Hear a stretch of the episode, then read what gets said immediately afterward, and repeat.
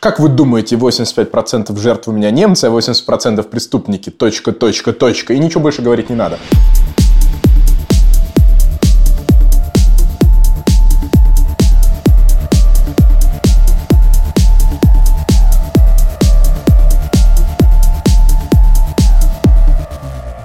Всем привет! В эфире канцлер Ибергхайн, подкаст о тропических животных в берлинских лесах. Как вы могли догадаться, живем, охотимся на львов, кабанов и так далее, на игуан возле Министерства экономики, как мы, собственно, из твоего сообщения узнали. На самом деле, это подкаст о немецкой политике и только о немецкой политике. С вами я, Дима Вачедин, я журналист, пишу о немецкой политике для «Медузы» Deutsche Welle и других изданий. И я, Алексей Супов, я политолог, работаю работаю в э, немецком политическом фонде имени Фридриха Эберта, занимаюсь международной политикой, консультацией разных немецких политиков, у которых сейчас каникулы, поэтому есть время чем-то еще позаниматься. Соскучились и по вам ужасно, я по Алексу соскучился. Спасибо, что пришел. Должен вот этому фан-клубу Алекса, который образовался среди слушателей подкаста, попросить послать Алексу всевозможных лучей поддержки, потому что он через не самый легкий этап в жизни проходит, но, в общем, держится молодцом. Да, и вот э, вроде в себя немножко пришел и приехал поговорить.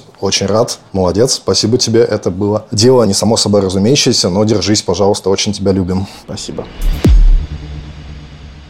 Давай, чтобы так немножко бла-бла-бла перед темой нашего сегодняшнего разговора, сразу скажем, это выпуск каникульный, мы на отдыхе, ну, на отдых, честно говоря, не очень-то похожим, ну, давно не виделись, давно не общались. Ушел Бундестаг на каникулы, вот уже там пару недель назад, две недели. Ушли, кажется, не в очень хорошем настроении, я говорю о правящей коалиции. Два закона хотели быстренько в последний момент пропустить через Бундестаг, это не получилось. Один затормозил Конституционный суд, второй, там, кажется, кворум не собрал собрался. Что там случилось, если коротко расскажи? Да, во втором э, оказалось, что Видимо, наши дорогие члены Бундестага раньше положенного начали уезжать в отпуска или по каким-то своим делам, потому что на самом деле система контроля, сколько человек присутствует в помещении, она не такая очевидная, потому что Бундестаг – это работающий парламент. Очень часто популисты, кстати, используют картинки пустого пленарного зала и говорят, а где все эти люди, которым мы платим зарплату из нашего кармана налогоплательщиков? Это нормально в Бундестаге, потому что Бундестаг – парламент, в котором работают комитеты постоянно. Они работают над текстами, над эскизами, над э, жалобами жалобами, над петициями и так далее. Но это означает, что в каждый конкретный момент времени неизвестно, сколько людей находится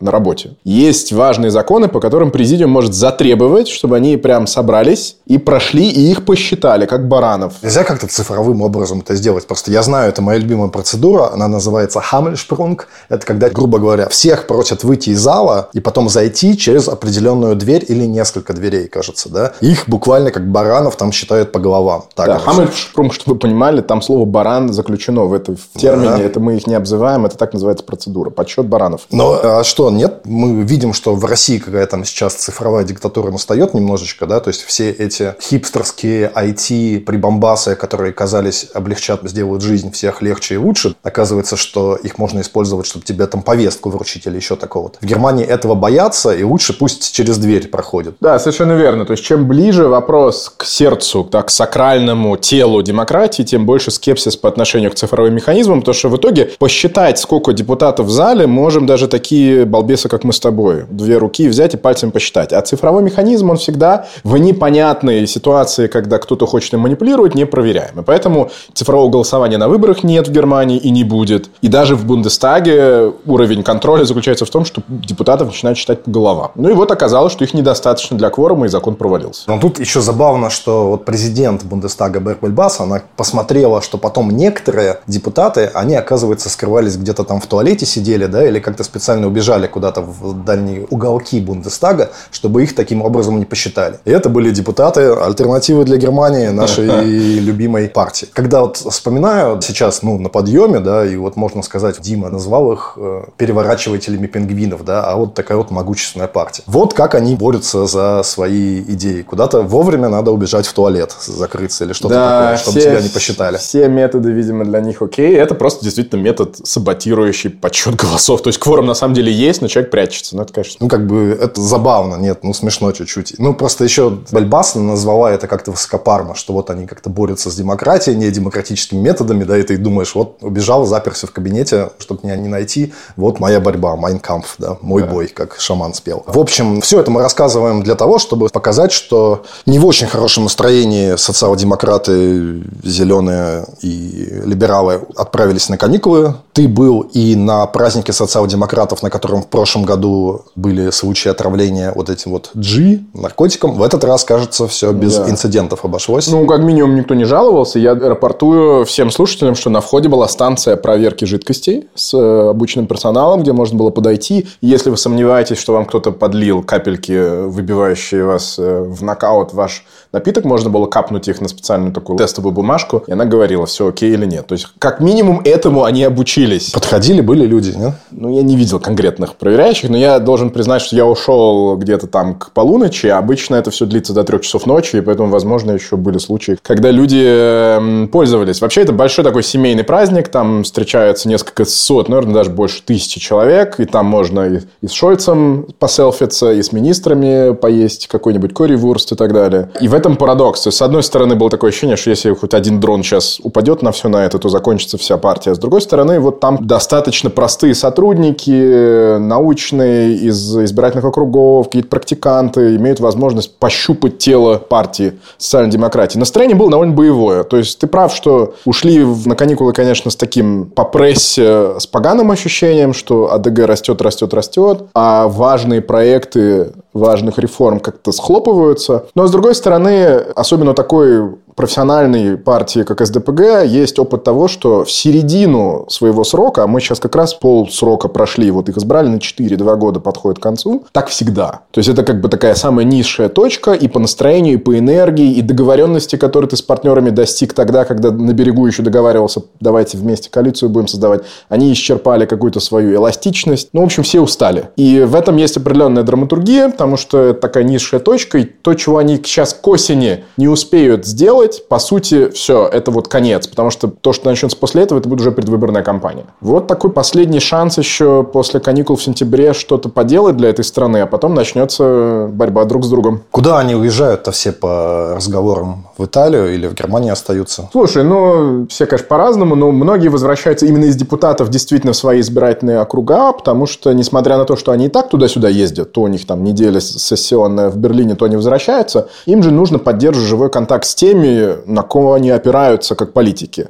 Со своими добровольной пожарной охраной в своей деревне, со школами, с директорами поговорить, почувствовать, как там ощущения у тех ферайнов, инициатив, которые с украинцами работают. То есть для многих лето – это не отпуск. Вообще у профессиональных политиков отпуска очень мало. И поэтому такой болезненный интерес в прессе часто к тем, кто действительно в отпуск едет, там какие-нибудь папарацци какой-нибудь фотографируют. Зачастую они проводят это время дома, в смысле в избирательном округе, и пытаются, с одной стороны, понять, что там происходит по настроениям, с другой стороны, чтобы их не забывали. Потому что, конечно, когда ты отправляешь избранного человека в Берлин, его очень быстро ну, легко забыть, учитывая, что Бундестаг гигантский парламент, мы об этом говорили. Ну, кто знает и всех этих почти 700 человек, господи. Окей, идем дальше. Вот к чему. Вы, наверное, сейчас уже слышите, какие-то птички поют, тут ездят какие-то автомобили, велосипедисты переговаривают, необычный фон. Мы находимся с тобой в берлинском районе Нойкёльн, сидим тут у открытых окон, поэтому все так и слышно хорошо. И действительно, это, друзья, вы, нас попросили вот на каникулах поговорить о политическом Нойкельне. Зарина, Маргарита Аксешина, там, Энди, вот эти вот уважаемые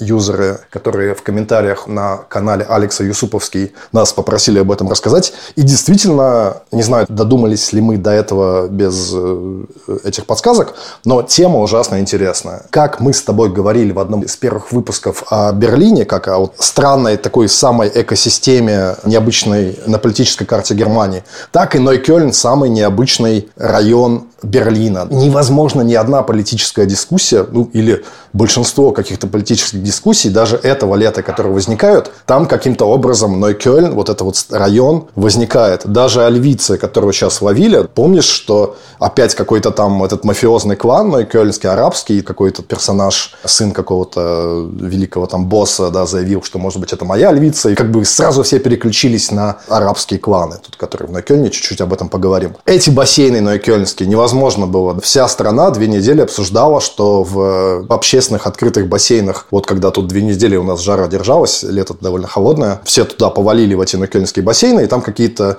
подростки себя не так вели, обзывали служащих, дрались, брызгались водой и так далее. И ты как бы сидишь, думаешь, господи, нечем больше обсуждать. Вот такое ощущение, что стоит произнести название Нойкельн в любом контексте, как это вызывает немедленную живую реакцию. У этого всего есть причина. Мы еще не поговорили о роли вот Нойкельна в его споре с городскими властями э, этим летом. Тоже, может быть, немножко поговорим. Почему вот это такое ощущение, что Нойкельн, не знаю, держит вот в заложниках всю Германию, или ну, весь Берлин, но даже больше, всю политическую Германию, и невозможно ни одну какую-то дискуссию провести без того, чтобы в каком-то контексте он не появился. Поговорим сегодня о знаменитой книге 2012 года «Neukölln ist überall», да, «Neukölln везде». Действительно ли везде? Как так вообще вышло? Ты видел этот мем, главный сатирический, вполне себе приличный журнал «Постильон»? Да, мой любимый, очень люблю его. Мой они, любимый сде- они сделали вот эту, на фоне этих бассейных конфликтов, у них было передовица говорится, типа, наемники Вагнера наконец нашли новую работу, и они сидят в Нойкольском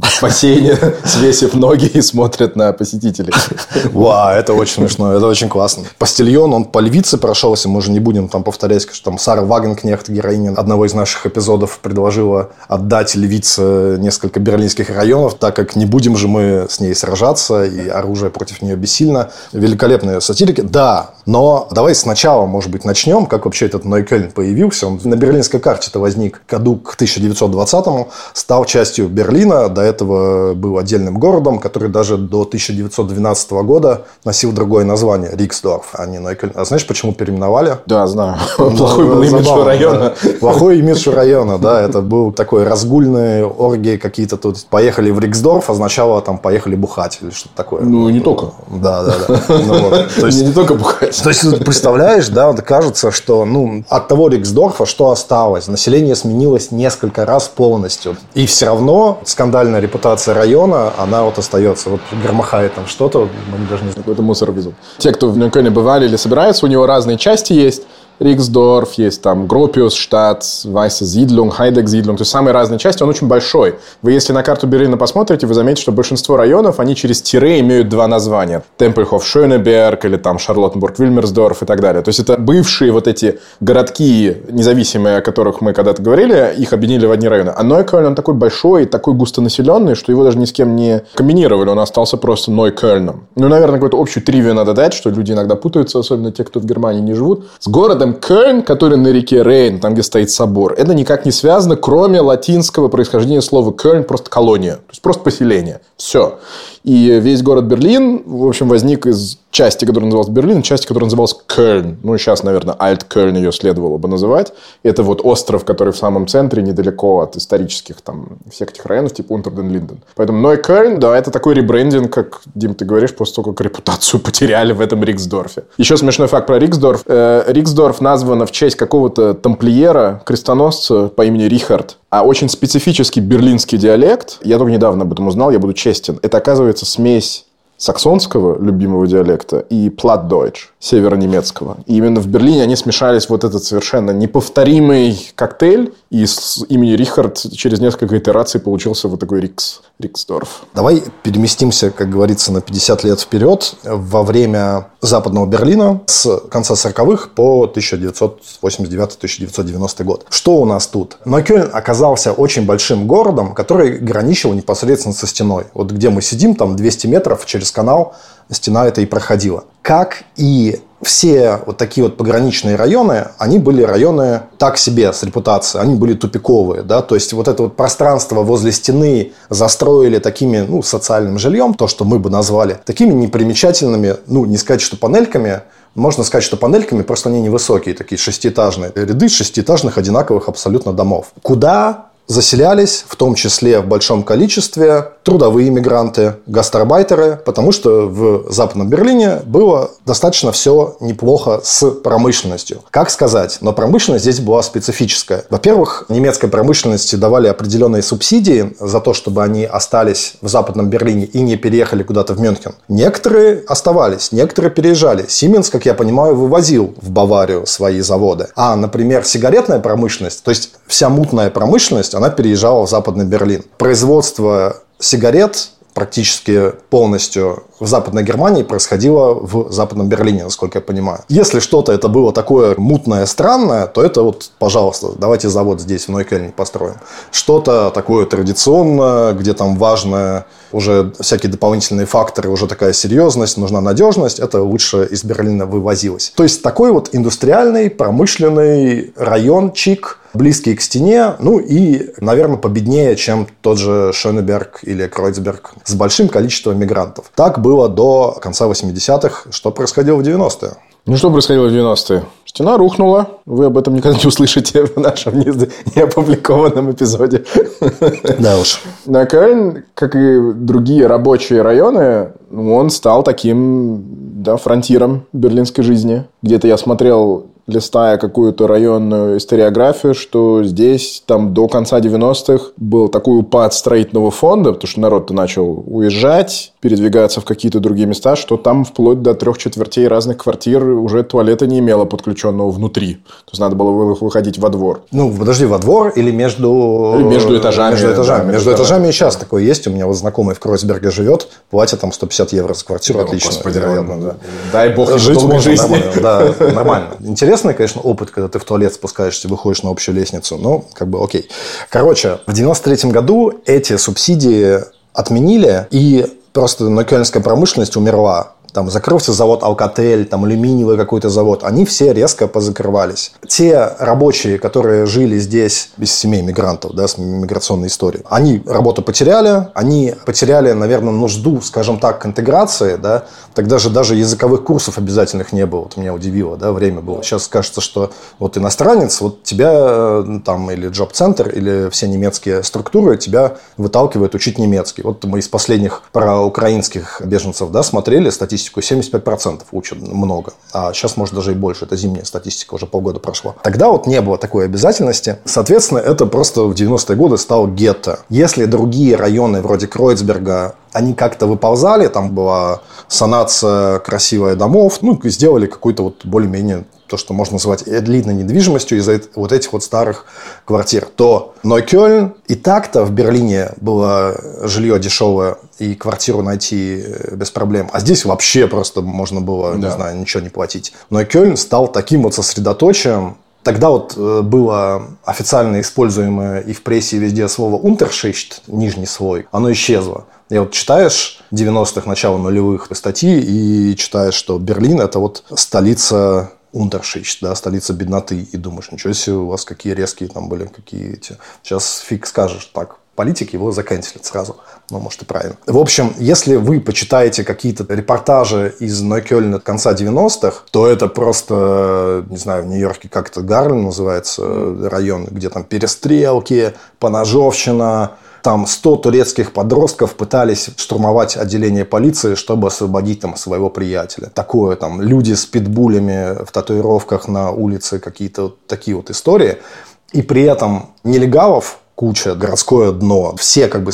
Э, я сам, по-моему, не так далеко ушел от этих, э, как бы, этих журналистов, которые тоже Говоришь красиво, но, но то же самое. Да-да. Но, а, в общем, а, короче, прям опасный район, вот гетто, и прям вот даже если весь Берлин, можно тогда гетто назвать, там около 50% еще в году 2006 там жил от э, всяких государственных субсидий и пособий, то это прям гетто внутри гетто. Это вообще, то есть никаких инвестиций тут не шло в недвижимость, и все отсюда уезжали. То есть тут даже турки, арабы, которые начинали больше зарабатывать, они сами отсюда уезжали. То есть это не было не так, что вот здесь вот только вот иностранцы живут, какие-то мигранты. Даже те мигранты, которые чуть-чуть хотели более спокойной жизнью, они переезжали в другие районы, потому что здесь жить было, ну не скажу, что невозможно, но это было тот еще опыт. Репортажи той поры полны каких-то вот интервью с э, немецкими бабушками и дедушками, которые условно одни остались в доме. У них вот тут живут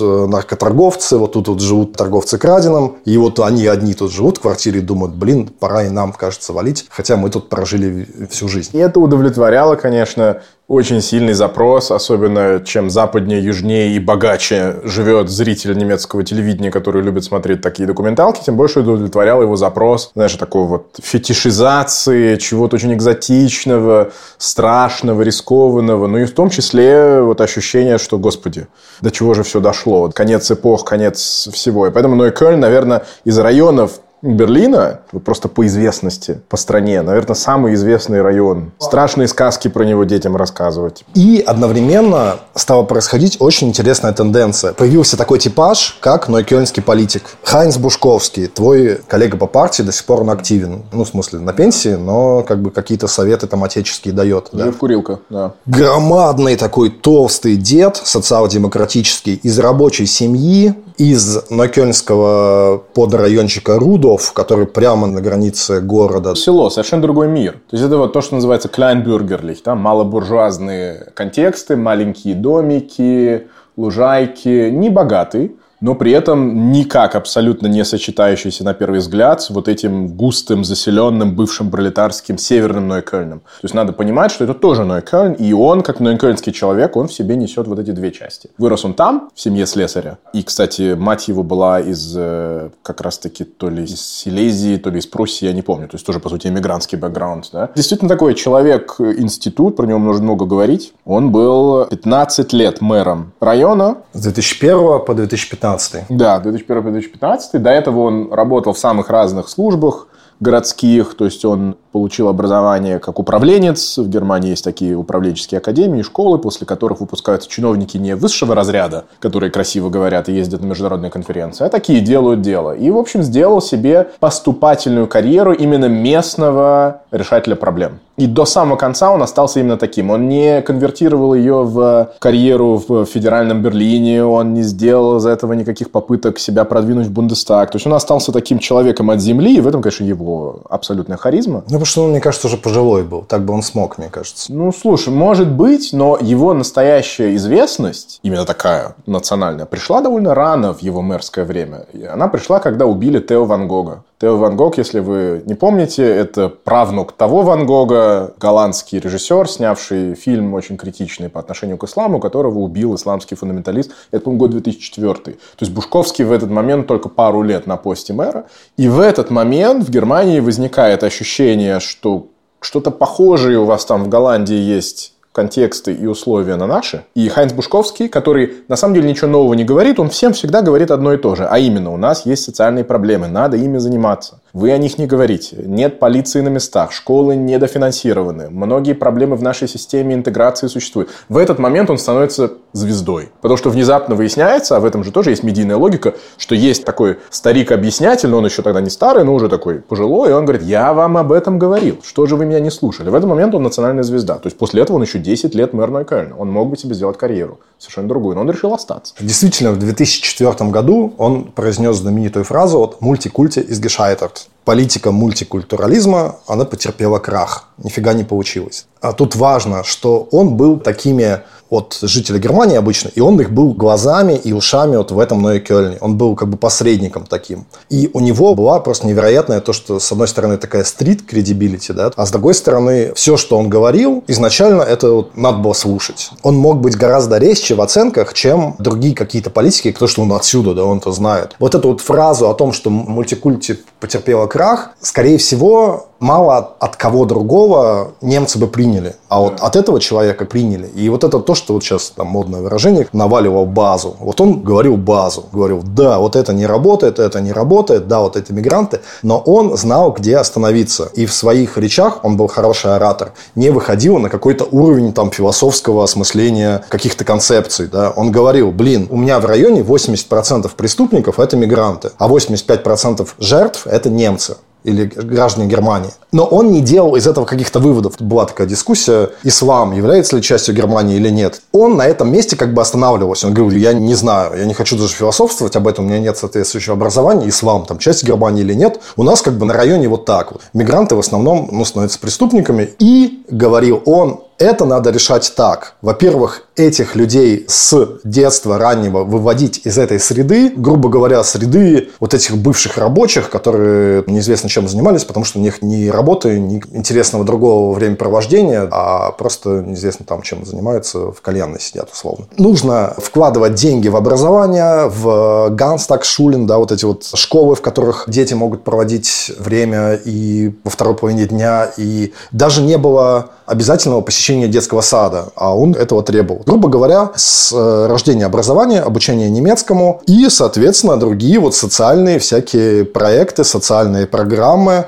с помощью которых Ноя Кёльн до сих пор пытается решить, собственно, все проблемы. Мы про бассейны говорили, даже есть моя любимая программа Ноя Кёльнская социальная, называется «Бляйб куль ампуль», да, типа оставайся крутым и одновременно таким спокойным, да, на бассейне. Это когда социальный работник такой накачанный, татуированный, он учит каких-то детишек из арабских семей, говорит, вот, если вы там увидите, что кто-то дерется, подойди, скажи, что, ребята, давайте жить дружно. Это вот его способ решения проблем. Образование, деньги, социальные проекты и так далее. Я бы еще заострил его роль вообще в немецком дискурсе об интеграции, о иностранцах и о проблемах, связанных с этим, только за счет того, что начал вписывать Германию в общий контекст европейских стран с э, большими миграционными населениями, типа Нидерландов, типа Великобритании. Он даже как мэр поехал на несколько недель, изучал опыт Роттердама, изучал опыт Лондона. Только это дало Германии повод себя воспринимать как полноценную страну, в которой миграция – это нормально. Мы с тобой об этом говорили, Германия очень долго сопротивлялась и до сих пор иногда сопротивляется является вот этому имиджу, типа,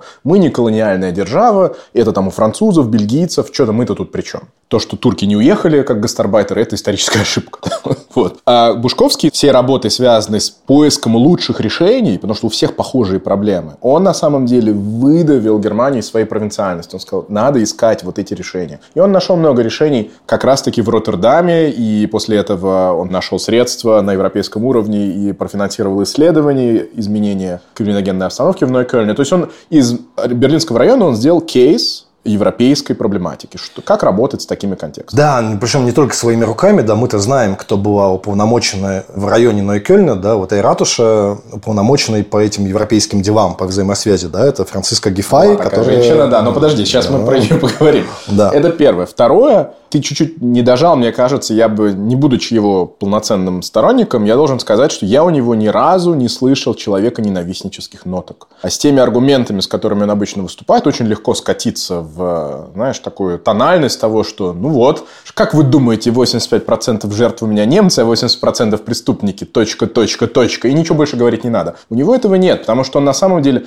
точно так же произносил и вторую часть этой статистики, а именно, что абсолютное большинство представителей представители мигрантских групп являются тоже жертвами. То есть, на самом деле, его рецептуры было тот факт, что научно подтвержденное наблюдение в криминологических кругах, что обычно достаточно малой доли сверхкриминогенных людей для того, чтобы превратить мир, в котором они живут, в кошмар. И нет смысла относиться ко всем одинаково лояльно. Нужно иметь разный уровень подхода. Есть немецкий термин интензив-тейтер. Это даже не просто рецидивист, а человек, все преступления которого, они все, ну, прям максимально насильственные. И что к ним должен быть другой подход. Не подход общий с человеколюбием, с мы разрешаем тебе один раз сойти с праведного пути, второй раз, а что должен быть другой подход. Потому что иначе ты отдаешь абсолютное большинство тех же мигрантских детей в руки людей, которые рано встали и плотно стали на стезю профессионального преступника, и при этом, конечно же, они формируют определенный героический имидж, но и альтернатив-то никаких нет. Да? И поэтому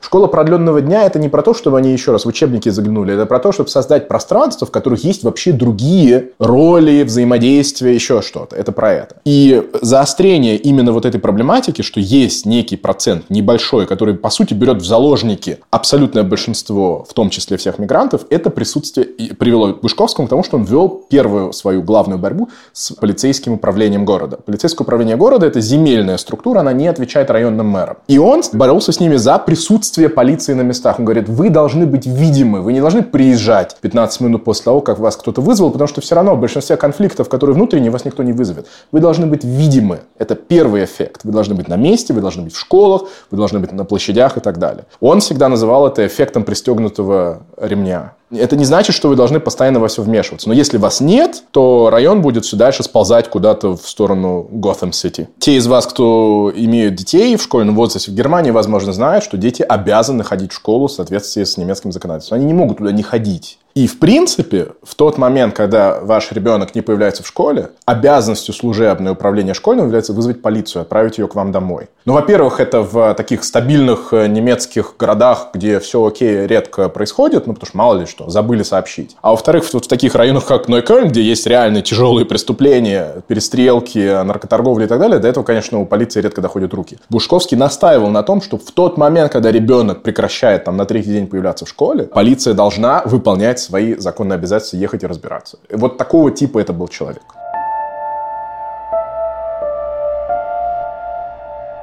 Неожиданное ответвление сделаем к Тила Сарацину который, в принципе, такой вот темный доппельгенгер да, нашего Бушковского. Очень похожий типаж, при этом вот разница очень существенная. Тила Сарацин. Человек, который был все-таки городского уровня управленец, да, он был финансовый сенатор при Клаусе Воверайте, мэре, долгие годы. И он, в принципе, ну, Клаус Воверайт, мы немножко тоже о нем рассказывали, человек, который с деньгами обращаться не очень умел. Мы помним его попытку 2006-2007 года берлинские долги просто списать, которая в Конституционном суде закончилась неудачей. Короче, долги росли, и чтобы хоть как-то бюджет свести, вот он призвал вот из Западной Германии этого вот сухого бюрократа, управленца очень жесткого, который как бы был человек, ну, не знаю, счета или человек-калькулятор, да, он говорил, пофиг, будем экономить. И который вот благодаря ему действительно берлинский бюджет как-то удавалось сводить так, чтобы не выглядело совершенно ужасным образом. Соответственно, он тоже был знаком с вот этой вот берлинской спецификой, в том числе и нойкёльнской спецификой.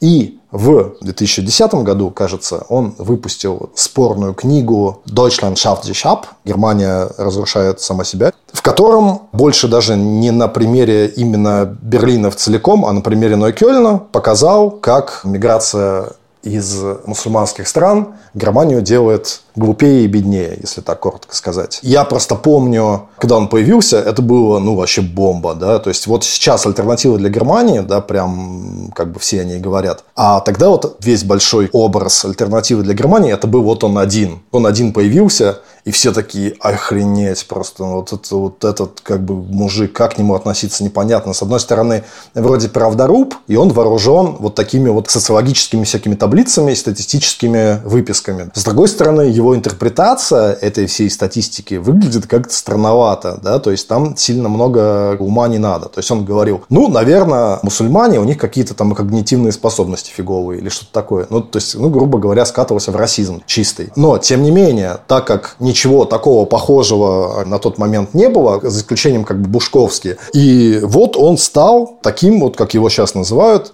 самый популярный автор нонфикшена в Германии по продажам, да, то есть его вот книги, которые он выпускает раз там в год, раз в два года, они действительно до сих пор дикими тиражами расходятся. Надо сказать, что он ну, социал-демократ, но это тот случай, когда его из партии такие удалось выгнать чего? С третьего раза. С третьего раза. Ну, мы знаем, что до сих пор не удается, да, Сарацина... Шредер был первый раз, подожди. Да, Сарацина удалось. Там тоже это кучу лет э, тянулось. Когда Шредера стали начинать выгонять, он начал жаловаться. Говорит, что же вам, значит, вам критика России не так страшна, как критика ислама, да? Что же вы его так же быстро не поперли, как меня? Он очень обиделся в 2020 году. Просто сейчас он такой автор как бы бестселлеров, да, такой политический пенсионер и, честно говоря, не очень интересный личность. Да? Он... Нет, газета Tageszeitung, которая очень левая, называет его старой политической проституткой, которую любой правый популист может использовать для своих человеконенавидящих тезисов. Конец цитаты. Он подал подал против этого в суд, проиграл, поэтому газета Tageszeitung и все остальные можете пользоваться вот этим термином. Мне больше понравилось, тут э, я читал репортаж с презентацией его книги, которую год или два назад выпустил, и она такая скучная, да, и он просто сейчас настолько скучный, и там как бы журналист сидел в зале, и рядом какой-то человек там сидел с ним рядом, и он говорит, этот человек в какой-то момент начал себе выщипывать волосы из ушей и носа, просто чтобы что-то почувствовать.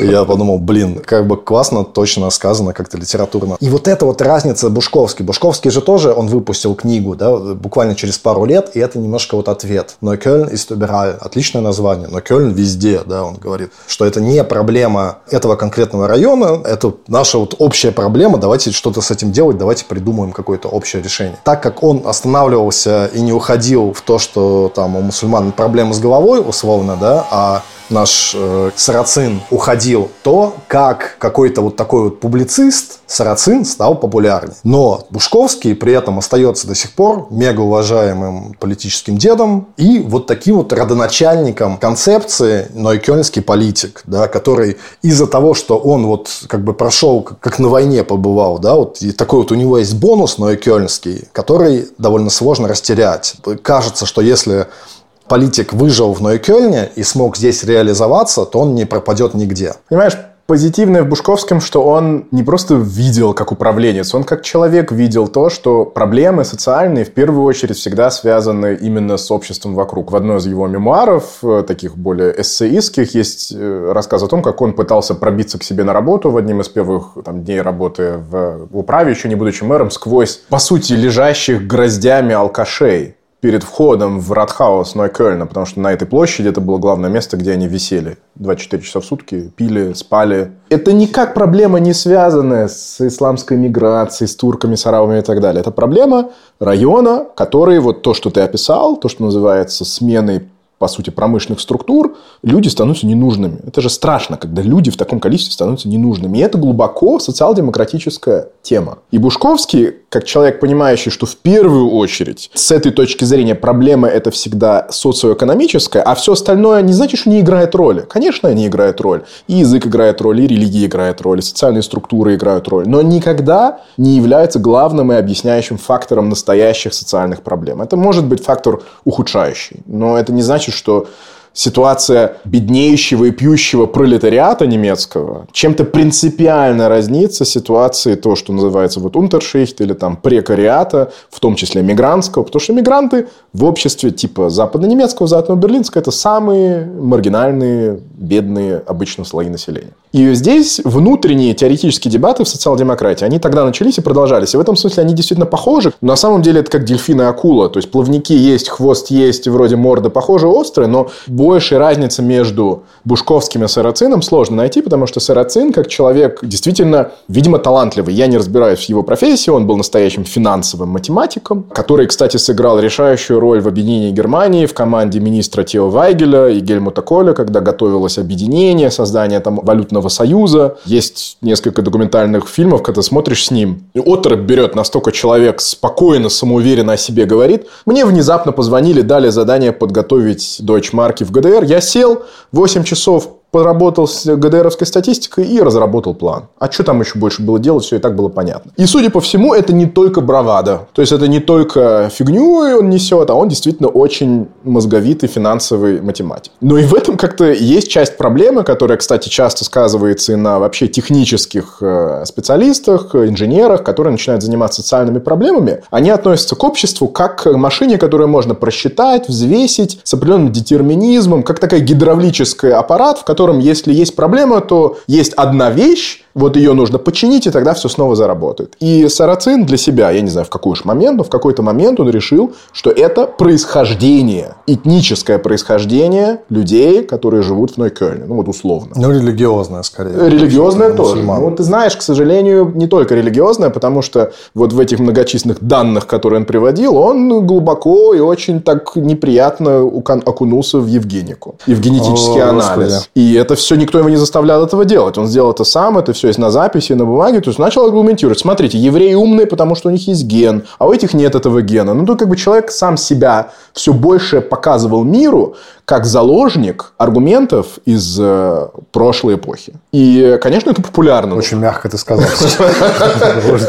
Заложник аргументов из прошлой эпохи. Ну, в общем, он не остановился. Вот то, о чем ты говоришь, религия и культура. Есть культурологический расизм? Есть. Но он перешел даже эту черту. Он ушел в генетический расизм. Он реально начал говорить, ты вот не помнишь, предлагал ли он депортировать, он предлагал 20% населения мигрантского, его собственной формулировки, как сорняки, ну пусть они как бы вырастут бесплодно, но он так эфемизмом, конечно, сказал. Ну что это значит, непонятно. Стерилизация, что ли? Ну хрен его знает. На этот момент он был гораздо больше, чем городским политиком. Власти Берлина уже настолько наглотались с ним вот этот человек, который, видимо, наполнился мессианским комплексом «я все прекрасно понимаю и вижу, вы глупцы, я вижу решение проблемы, вы их не видите». Он вообще он да, начал давать советы получателям социальных пособий, он начал давать советы пенсионерам, как готовиться к бедности. То есть, у человека в голове было математическое решение всех социальных проблем. Земля Берлин, как федеральный субъект, решает от него избавиться. Потому что он уже вот невыносимый вообще. И в партии тоже он уже...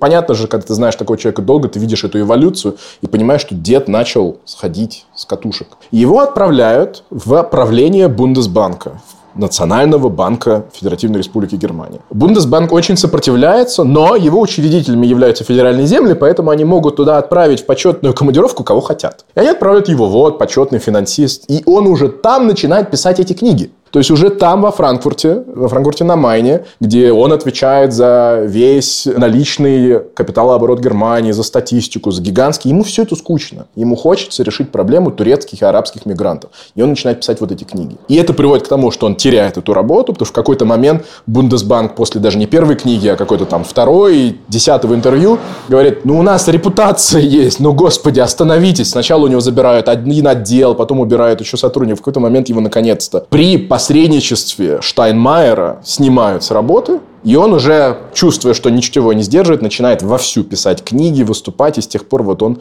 колесит по Европе. Но к альтернативе для Германии он не прибился. Они очень его звали. Конечно.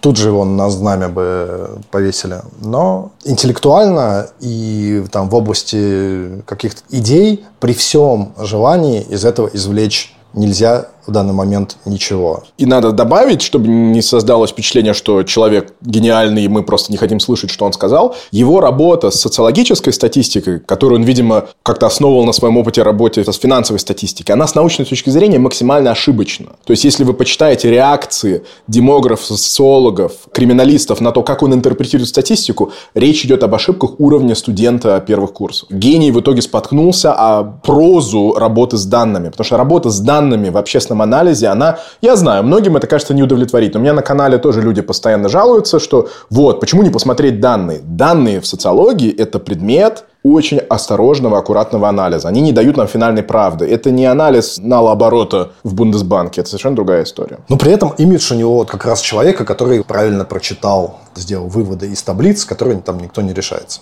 Окей, насколько бы мы в нашем подкасте не с каким-то иногда граничащим с ужасом, восхищением смотрим на всяких фриковатых персонажей, да, на Сарацине маяк толерантный заканчиваться. Думаю, ну, старый скучный дед-расист. В отличие от нашего вот Бушковский, который вот такой вот дед не расист, а очень даже вот хороший, интересный дед. Но и то, и другое немножко такое ощущение, что все-таки ушедшая эпоха, да, потому что Нойкёльн неожиданным совершенно образом изменился. Он перестал быть гетто? Да нет же, в какой-то степени не перестал. Мы видим и по ситуации ситуации с бассейном, и по ситуации с Альвицей, да, и по ситуации... Прогуляйтесь по зонам аллее, да, что-то там сами почувствуете, вайбы некоторые. Но при этом, если вы сейчас приедете в Берлин и ужасно, если это происходит, вам сочувствуем, пуститесь на поиски квартиры, это не невозможно, но это очень сложно, то среди самых популярных, дорогих и престижных районов вы почему-то увидите Нойкёльн. И если вы сюда приедете, ну, по той же зоне аллее пройдете, то вы никогда не поймете, почему это так. Это совершенно необъяснимая история. Объяснимая она в какой степени? Естественно, вот этот вот с начала нулевых примерно, вот это вот дешевые квартиры стали притягивать разных людей искусства, художников, просто людей, которые выбирали Берлин не для того, чтобы здесь, не знаю, в гетто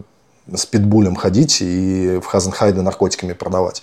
А Берлин воспринимали как вот место, где они могут реализоваться в качестве кого угодно. Художников, галеристов, музыкантов, диджеев. Да даже если у тебя профессия какая-то с этой точки зрения скучноватая, типа какой-нибудь менеджер, то для души ты можешь что-то там рисовать, и играть, и, конечно, ты селишься в Нойкёльне. Да вот мой друг, художник Скоробогатов, я когда приехал, там, когда уже лет 11 назад в Берлин, вот один человек я знал в Берлине, и он жил вот как раз на Кельне, тут на зону нале, и сейчас живет в этой же квартире. И ему только недавно поставили батарею. Да? Ой, до, этого, до этого он с печным отоплением жил, и как бы уголь в подвале доставал и так далее.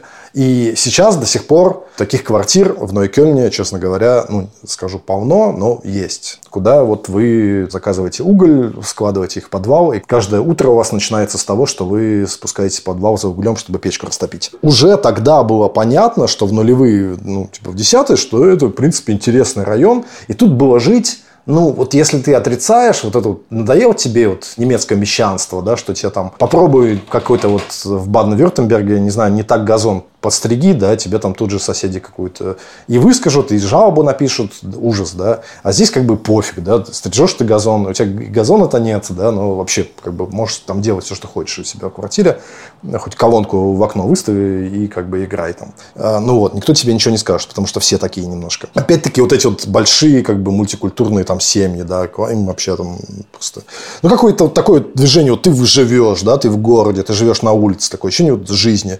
Ну, до сих пор пор это все осталось. В общем, посмотрите. Одновременно это оставалось гетто с многочисленными социальными там программами поддержки и так далее, реабилитация. И одновременно ну, превращался в такой вполне себе благополучный район для людей, которые знают толк в жизни. Кто в Нокеле не живет, они же и не уезжают оттуда, да, у них вся жизнь. Как бы попробуй вот ко мне там Шарлоттенбург ну, кого-нибудь пригласить. Про богемный Нойкель. Ну, да. я, если честно, даже у небогемного, которого тоже много, не только в Руду, но и в самом как бы, северном Нойкёльне, там тоже были определенные успехи. У того же Бушковского главной темой, кроме полиции, ты уже начал об этом говорить, было образование. Есть такая одна школа, которую тоже в какой-то момент знала вся Германия, Рютле Шуля. Школа Рютле, в котором было большое количество насилия между школьниками по отношению к учителям и так далее и тому подобное. Fast forward, сейчас это один из самых интересных, то, что называется, образовательных кампусов. Бушковский провел там с большим привлечением средств из земельного и федерального уровня слияние нескольких школ, изменения педагогических концепций, концепций, присутствие безопасности. Вот вы туда подойдете, с большой вероятностью увидите группу педагогов из-за рубежа, которые приехали посмотреть, как это делается. Это не значит, что это красивый интернат на берегу озера. Нет, но это работающая городская школа в текущих условиях.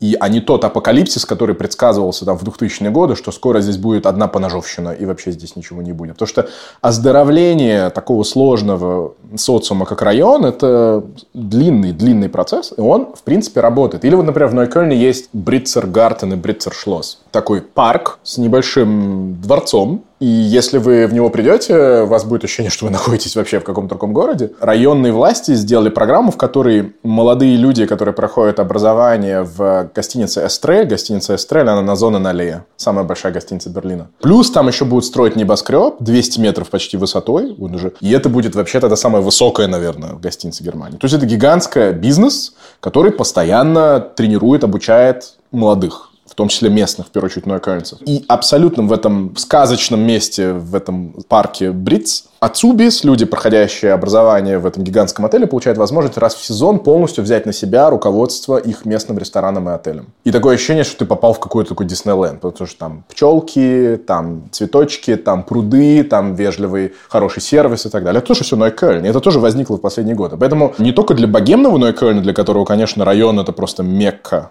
Ха-ха, pun unintended.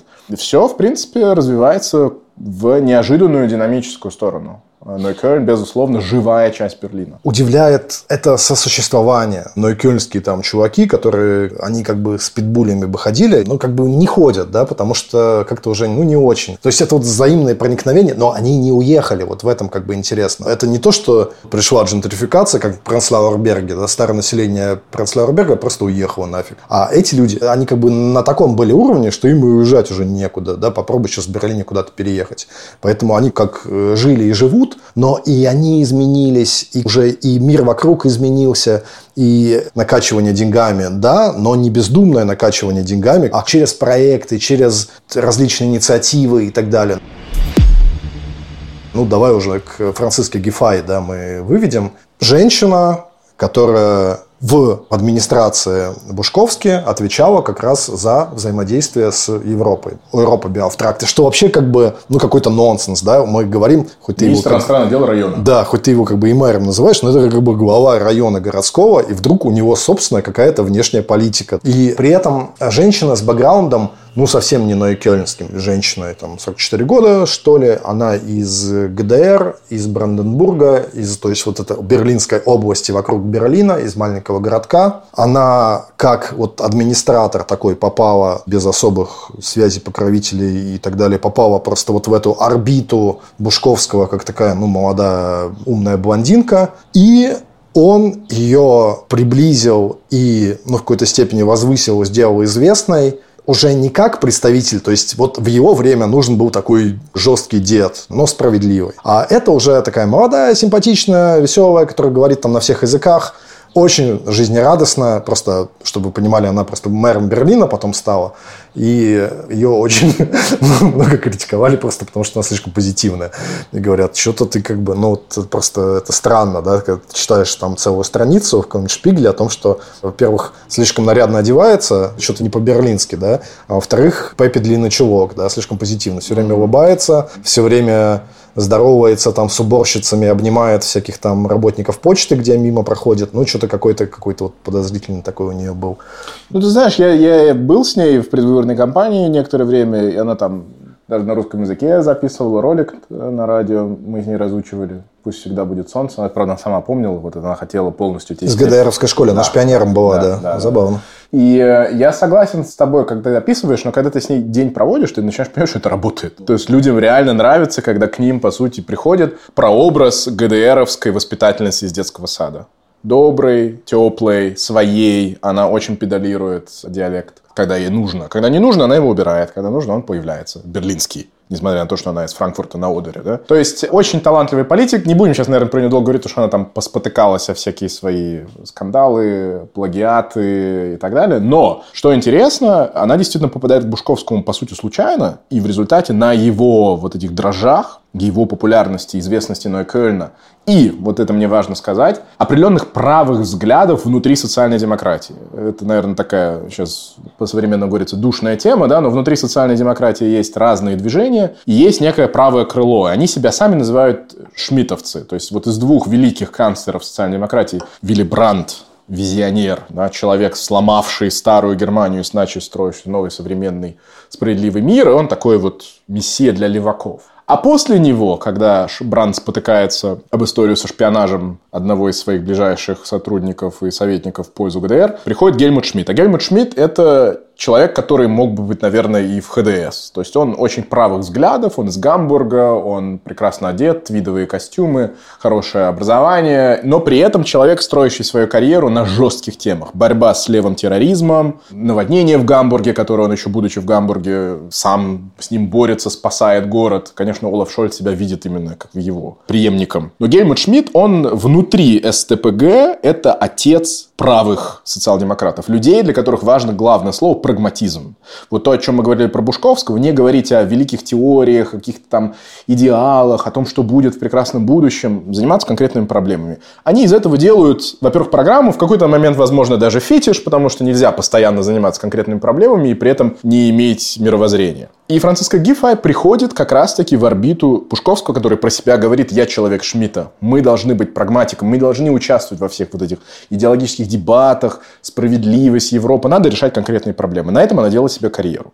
И она делает ее так стремительно, по сути, не успев даже, но она часть его команды. Но я не могу сказать, что она прям авторка какого-то целого ряда реформ внутри Но она, может быть, вот это топливо, на котором он бы мог взлететь, но не стал, она израсходовала. В ней была амбиция. В нем не было этих амбиций амбиций. Не было амбиций, она в кратчайшие сроки после того, как она в каком 2015 или 2016 году, когда Бушковский наконец-то уходит на пенсию, она становится его преемницей, буквально проходит пару лет, и она уходит ну, просто это не трамплин, а это какая-то ракета взмывает, потому что она внезапно становится федеральной министркой по делам семьи, общественных вопросов и так далее. Я не знаю ни одного другого случая, когда человек без вообще любого опыта профессиональной политики выше городской становится министром. Выше районный. Сори, выше районный. То есть ее взяли, вот действительно, посмотрели и исключительно медийной логикой, то, о чем ты говоришь, сверх, привлекательная, интересная, харизматичная, плюс еще темы Нойкельна, плюс еще жесткие вот эти криминальные арабские кланы, полиция в школах, а давайте сделаем ее министром по делам семьи. И она на этом взлетает, и она этого хочет. Бушковский не хотел этого. То, о чем я и говорю, этот вот бонус Нойкёльна, вот тебе стартовая площадка для федеральной карьеры. Хочешь, условно, стать канцлером, да, иди вот эту ратушу среди бомжей, как э, Бушковский говорит. Бомжей-то поменьше там сейчас, но все равно сидят. С чего я начал, да, что вот есть такой Берлин, и есть вот Нойкёльн. И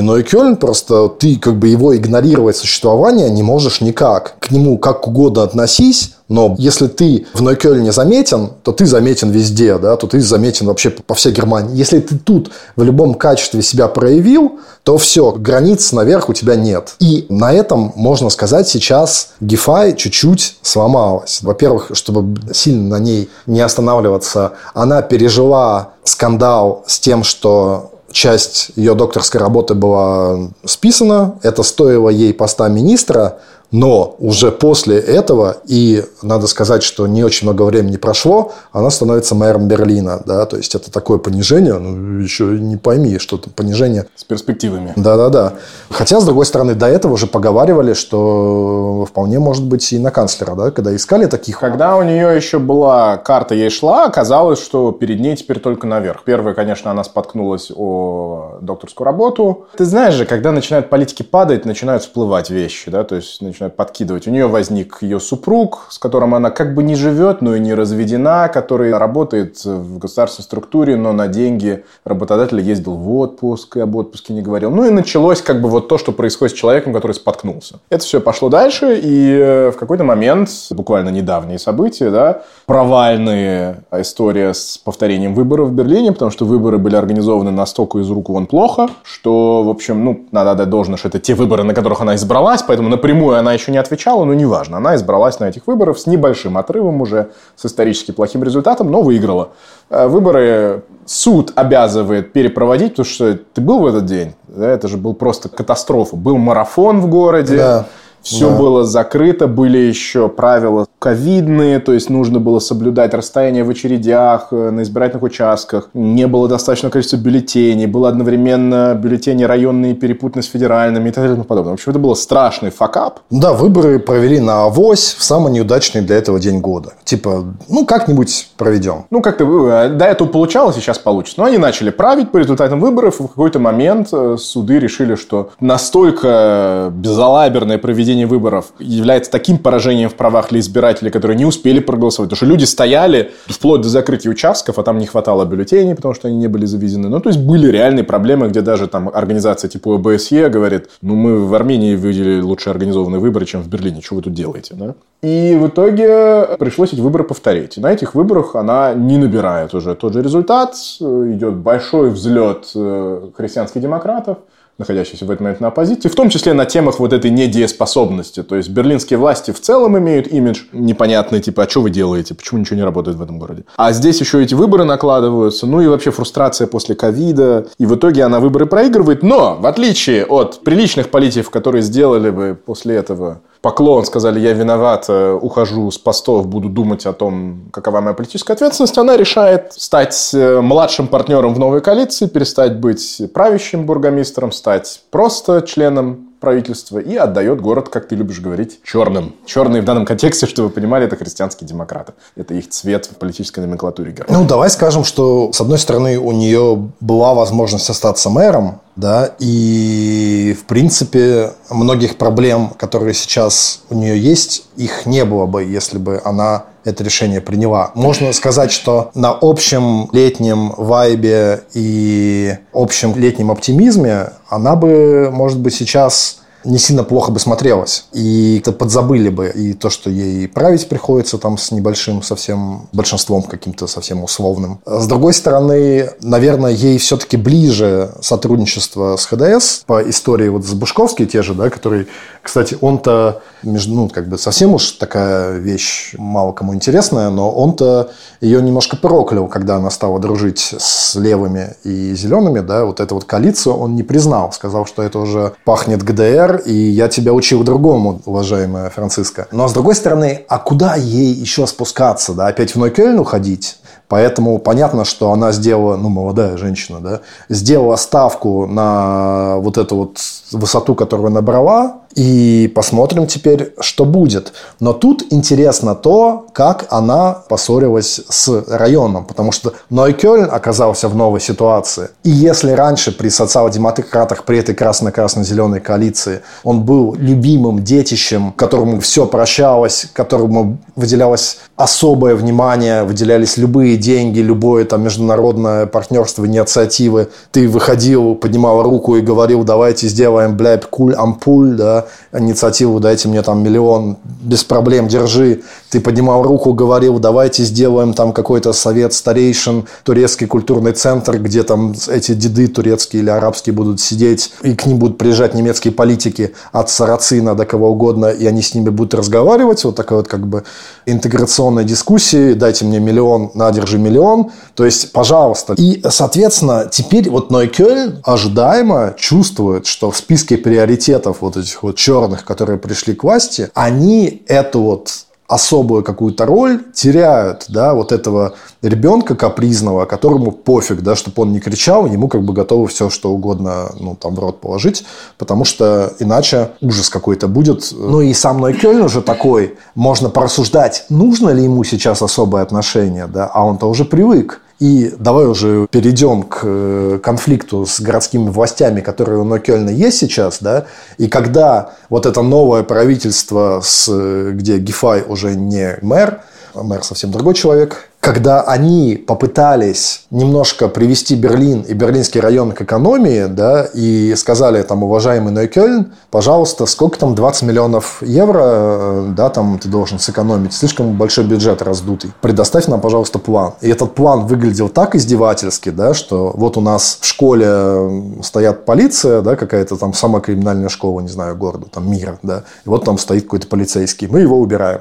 Вот э, и уборщицу из этой школы убираем, да, пусть там будет грязь, да, вот там как бы центр помощи наркоманам, мы его закрываем, пусть они на улице. И он ну, выглядел прямо супер издевательски, да, этот план. Ну, то есть, как бы ты смотришь, что они сокращают, какие бюджеты, думаешь, господи, как так можно, да, просто. И тебе кажется, что люди, которые требуют вот этой вот экономии, они какие-то просто супер говнюки, да, вот как вы можете, как у сироты там кусок хлеба выбирать. То есть, это был, ну, немножко шантаж, нет? Как бы ты это назвал? Ну, это был, конечно, шантаж. Интересно, что нынешний руководитель района, Мартин Хикель, по-моему, его зовут, он э, по сути, такой же член команды Гифай, как она была членом команды Бушковского. Они вместе работали, она его выбирала, знает, конечно. И да, он, видимо, решил, что лучшим способом бороться за интересы района, это идти в открытую. То есть обычно такие конфликты, они всегда есть. Всегда сверху городские власти спускают бюджетную проекцию и говорят, смотрите, вот у вас сокращается или растет фискальное пространство, готовьтесь. А в данном случае пришедшие христианские демократы с новым правящим бургомистром Кай Вегнером спустили вот эти деньги на экономию. Надо понимать, вся Германия сейчас экономит, не только Берлин, это везде чувствуется, это конфликты, которые мы видим на федеральном уровне, не везде есть, но они спустили цифры, говорят, вот, думайте как. И вместо того, чтобы пойти по закрытым своим внутренним каналом. Районный мэр, по сути, на официальном веб-сайте районной управы, то есть это не СМИ, это не газета, это не интервью, где он говорит, ай-яй-яй, если вы действительно нас заставите, то вот что мы, где мы сэкономим, потом вам самим больнее будет. Он публикует без дискуссии, говорит, окей, мы слушаемся указаний сверху, и вот так это будет выглядеть. И это для GIFI становится, конечно же, ну, просто самым большим шитстормом ее последних лет. Потому что как же? Ты же нас привела в коалицию вот с этими ценой отказа от зеленых и левых, чтобы защищать как бы наши интересы с претензией на то, что городу и всем остальным будет лучше, а нам охранников из школ убирать. А это же как раз тема Бушковского, тема Нойкёльна, тема безопасности, тема интеграции. В какой-то момент ей получилось это отмодерировать, сказать, нет, нет, нет, последнее слово еще не сказано, еще будут бюджетные разговоры в Abgeordnetenhaus, в городском парламенте, то есть все впереди. Но по сути это выглядит как очень такой не просто шантаж, а действительно довольно успешная попытка показать ее ослабленную позицию. И я гарантирую, что в следующем году, когда будут предстоять выборы земельного руководства внутри партии, я не уверен, что у нее удастся остаться. Сейчас она сопредседательница СДПГ на берлинском уровне. Решение править с э, христианскими демократами сверх непопулярно. В итоге они уговорили своих партийных функционеров проголосовать за, но оно очень непопулярно. И если она эти выборы внутренние проиграет, то ее вот это падение после ее взлета на уровень федерального министерства, оно только продолжится. Потому что если ты перестаешь быть партийным функционером, а остаешься просто в кавычках, министром на городском уровне, то тебя могут отозвать в любой момент. Партия – это тот центр, который решает, кто представляет ее интересы в правительстве. Она могут в любой момент сказать, Франциска, спасибо, настало время отправить нам другого члена. То есть ее вот это падение вниз, оно будет продолжаться. И вот эта история с Нойкельном только показывает, что она, она запустила... молодая женщина еще, да. Тут Нойкельн победил сейчас вот на данном этапе, у нас вот лето, да, 23 -го года, пока Нойкельн там зубы показал, мощь показал, тот вот случай, когда вроде у человека имидж до сих пор такого хилого, какого-то немощного надо помогать, да, на самом деле это уже Нойкельн, уже гигантская такая инфраструктура, в которой там, не знаю, какие там миллионы крутятся, включая эти все всевозможные действительно образовательные, интересные социальные как бы, проекты, которые здесь есть в наличии. Но так и что? Преломленное зеркало такой кадыровской Чечни, ну, типа, вот у нас как бы он такой есть, и все. Вот он создался, и он же громадный, да, вот это мы тоже с тобой говорили, что просто очень большой район. И как бы ничего с ним не сделаешь. Так и что? Вот такая вещь в себе, о которой любой не только как бы местный, но и федеральный политик зубы сломает, о которой, как ты ну, считаешь? Ну, слушай, нет, понятно, что сам тот факт конституционный, что бюджеты определяются на земельном уровне, на районном, его не изменить просто так. Но вот это новое правительство, им важнее строить городской автобан, который долгие годы застыл. Так он не на федеральные или деньги строится? Тут уже мне поправили. Нет, он строит, деньги-то он строит на федеральные, но Берлин, пока им правили социал-демократы, отказывался реализовывать федеральные планы. Он говорит, нам он не нужен, спасибо. То есть они деньги-то федеральные, но они, они блокировали. С приходом христианских демократов, тем более, что Кай Вегнер это человек из Шпандау, это совершенно другой Берлин, совершенно другая социология. Это, да, но это автобан же, он должен пройти по клубу Эбаут Бланк, да, Левацкому, как, должен ну, пройти. по техноклубу, как это вообще можно осуществить, непонятно. Ну вот, это все будет сноситься, если это будет строиться, но впервые власти Берлина за долгие годы и десятилетия сказали, да, вот этот отрезок строительства этого автобана мы больше не будем блокировать, давайте его строить. Это в том числе причина, почему они, естественно, им нужны деньги для того, чтобы клубы поддерживать, чтобы они куда-то переезжали, что-то вкладывать в местную инфраструктуру. Строительство автобана – это судьбоносная штука для такого внутреннего... Ну, это же по, по внутри Берлина будет проходить. Это как бы внутреннее кольцо. Ну, в смысле, он уже есть, его Но просто он не, не замкнутый, да. да. Он не замкнутый. Поэтому Нойкельн у тебя, если ты не хочешь заниматься Нойкельном как своей главной игрушкой, как ты это формулируешь, то он будет твоей главной проблемой. Я думаю, к нему нельзя относиться. Как хорошо сформулировал. Не, не зря Бунде, из Бундестага приехал. Действительно, да. Но это до сих пор, то есть это сохраняется. Я просто даже не знаю, какой из этого сделать вывод, но до сих пор мы видим, вот вы понимаете, что действительно прям супер могущественное место какое-то, где карьеры начинаются, где они ломаются. Такого, наверное, типаж Бушковского, он уже ушел, да, это уже предыдущая эпоха, уже вряд ли возникнет такой вот э, как бы политик. Но и типаж вот это вот Франциско Гефай, да, кажется, что что-то вот это вот как-то другой позитив позитивный такой вот ха-ха, ля-ля, новое время, новая эпоха, да, она как бы недостаточно серьезная, да, тут ты не можешь этот район представлять с улыбкой как бы на лице такой, да, как кот Леопольд, потому что э, тут сами тебя местные как бы не поймут. Это не тот район, где все улыбаются сильно, да, это район, где все что-то вот от львицы да, до бассейнов, все немножко встревоженные такие ходят. И э, любую как бы проблему можно свести вот к Нойкельну. Интересно. Это мы как бы немножко осветили. В общем, но я тут еще тот подумал тоже, может быть, напоследок так сказать, что вот странным образом скажи какое-то место, да, которое ассоциируется с Нойкельном, и ты так и не сразу скажешь. Вот что тут такого, вот, кроме как бы улиц, да, ну вот тут нет, не, не Бергхайн мой стоит не тут, да, или там условно телевизионной башни нет каких-то архитектурных прям невероятных памятников, да, там есть несколько великолепных парков, есть каких-то интересных зданий, но в принципе громадный район. Ну, Херманплац, да? наверное. Аж Херманплац это ужас прям. Я же не говорю, что это, что это сказка. Да. Но... Не, ну Херманплац это у тебя такой взгляд, ну Херманплац это просто самое наверное, противное и неприятное как бы, пересадочное место. Да, куда Причем ты... для всех, для автомобилистов, для пешеходов, для велосипедистов, для всех. Вынут просто это такой центральный пересадочный пункт, да, куда ты, куда бы ты ни поехал, ты должен там пересаживаться. Но вот этот Карштадт же будет самый карштатистый Карштадт, который там теперь они будут восстанавливать исторический. Вот, я, я с тобой тоже, да, хотел тебе сказать, что вот это вот действительно там на Хебронплац до войны стоял просто невероятный красивый универмаг. Просто глаза можно сломать от красоты. Просто какой-то невероятный такой модерн архитектуры или как этот стиль называется, но такого типажа, такой, как в Париже, да, громадный. И была же дискуссия о том, что его как раз на Кёльне местные власти заблокировали строительство, потому что это приведет к удорожанию жилой площади условной. Да, там. Все-таки его будут строить. Ну, насколько я понимаю, да. Хотя, я так понимаю, у концерна собственно, Карштадт, которому принадлежит сейчас универмаг, большие проблемы. Насколько я понимаю, они хотели сделать их Рене Бенко, или как его зовут? Нет, сейчас я с кем-то и путаю. Ну, в общем, вот этот австрийский, по-моему, владелец всего этого концерна очень хочет сделать самый крутой магазин Германии, круче, чем КДВ, именно на этом месте. Ты так сказал, и вот четкое чувство, что не получится. Фигня. Слушай, ну Эстрель получится небоскреб? Получится, наверное. Эстрель получится небоскреб. Вот это вот дро тоже другое. Виртуальный универмаг, которого нет, это для меня тоже символ Нойкельни, если я думаю Нойкельни, я вспоминаю. И, конечно, это гостиница Эстрель. Если ты живешь в Берлине, вполне возможно, что даже не знаешь, что у тебя в городе такая гостиница. Ты как бы не соприкасаешься. Это мир, который совершенно параллельный. Прямо на станции S-бана городских электричек зон Нале стоит просто невероятная, громадная, там, 90-х годов постройки. Вот, специфически выглядит уродливо, если честно.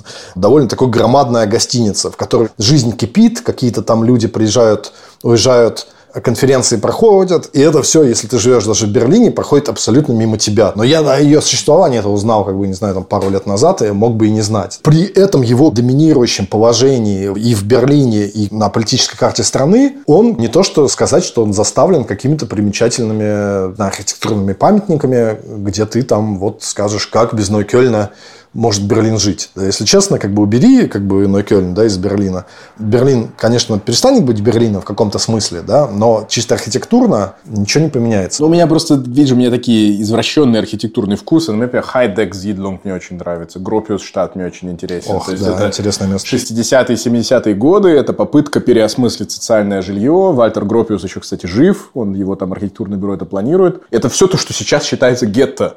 Но тогда это казалось путь вперед из вот такого пролетарской клоаки куда-то в более цивилизованное жилье. Это везде в Европе происходит, в Лондоне, в Париже, но вот Гропиус штат для меня очень интересное место. Давай, подытожив, скажем, что получается, что может быть роль и функция Нойкельна, что она из нужды заставляет двигаться вперед и искать какие-то новые пути нестандартные, искать какие-то новые способы решения вот этих вот проблем, которые сам же как бы Нойкельн, честно говоря, и производит. Все как бы модернистские такие штуки, они тоже же были э, созданы как соответствующее духу времени средства решения каких-то вот тех самых там социальных и так далее проблем. То есть вот такое место, какое-то ну, поле экспериментов, да, нет, получается. Может быть, в этом его как бы специфическая функция. Да, да, согласен. Но Кёльн это там, где у Берлина зудит. Хорошо.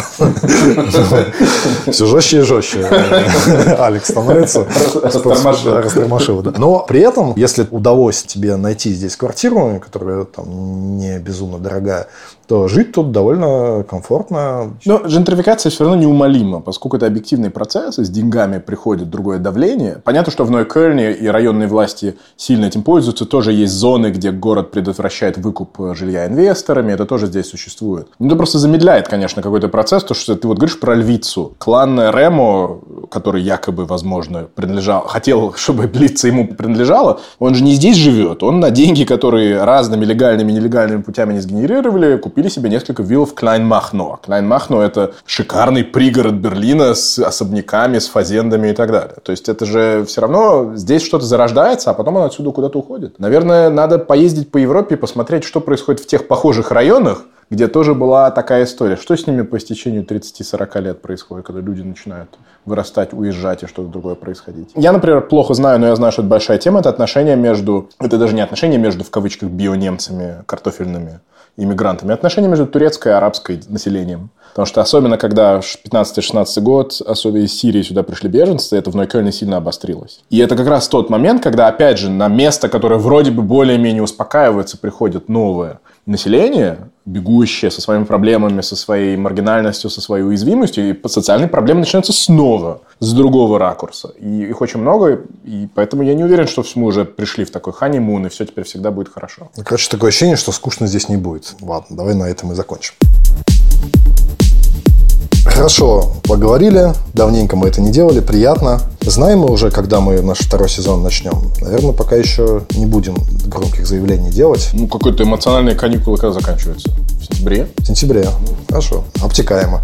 Но без тем не очень обтекаемо. Сентябрь же не с горами, как говорится. Большое спасибо Ильдару Фатахову. Ильдар, извини за шумы. Тут, не знаю, полиция проезжала, какие-то мусор провозили, велосипедисты. И спасибо большое Лине Хейсиной. Кстати, на второй сезон самое позднее надо будет пробовать новый логотип. Да, можем запустить такой экспериментик. Краслина, кстати, сделала еще сейчас такой великий спец берлинский по логотипам. Она и Бабель. Вот тут открывается книжный, модный, с книгами на русском языке в Пранслауэрберге. И вот уже лого, лого, да, логотип тоже от Лины. Круто. Еще и как бы рекламку дали.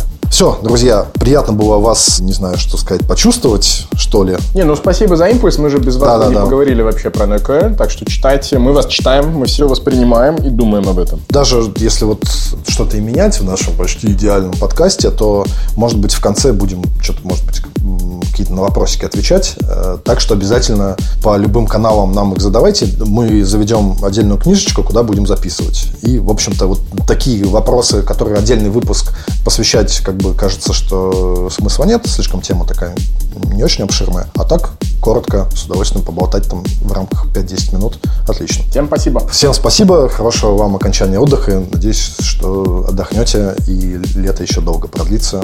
И хорошая погода вместе с ним. Всем пока. Пока-пока.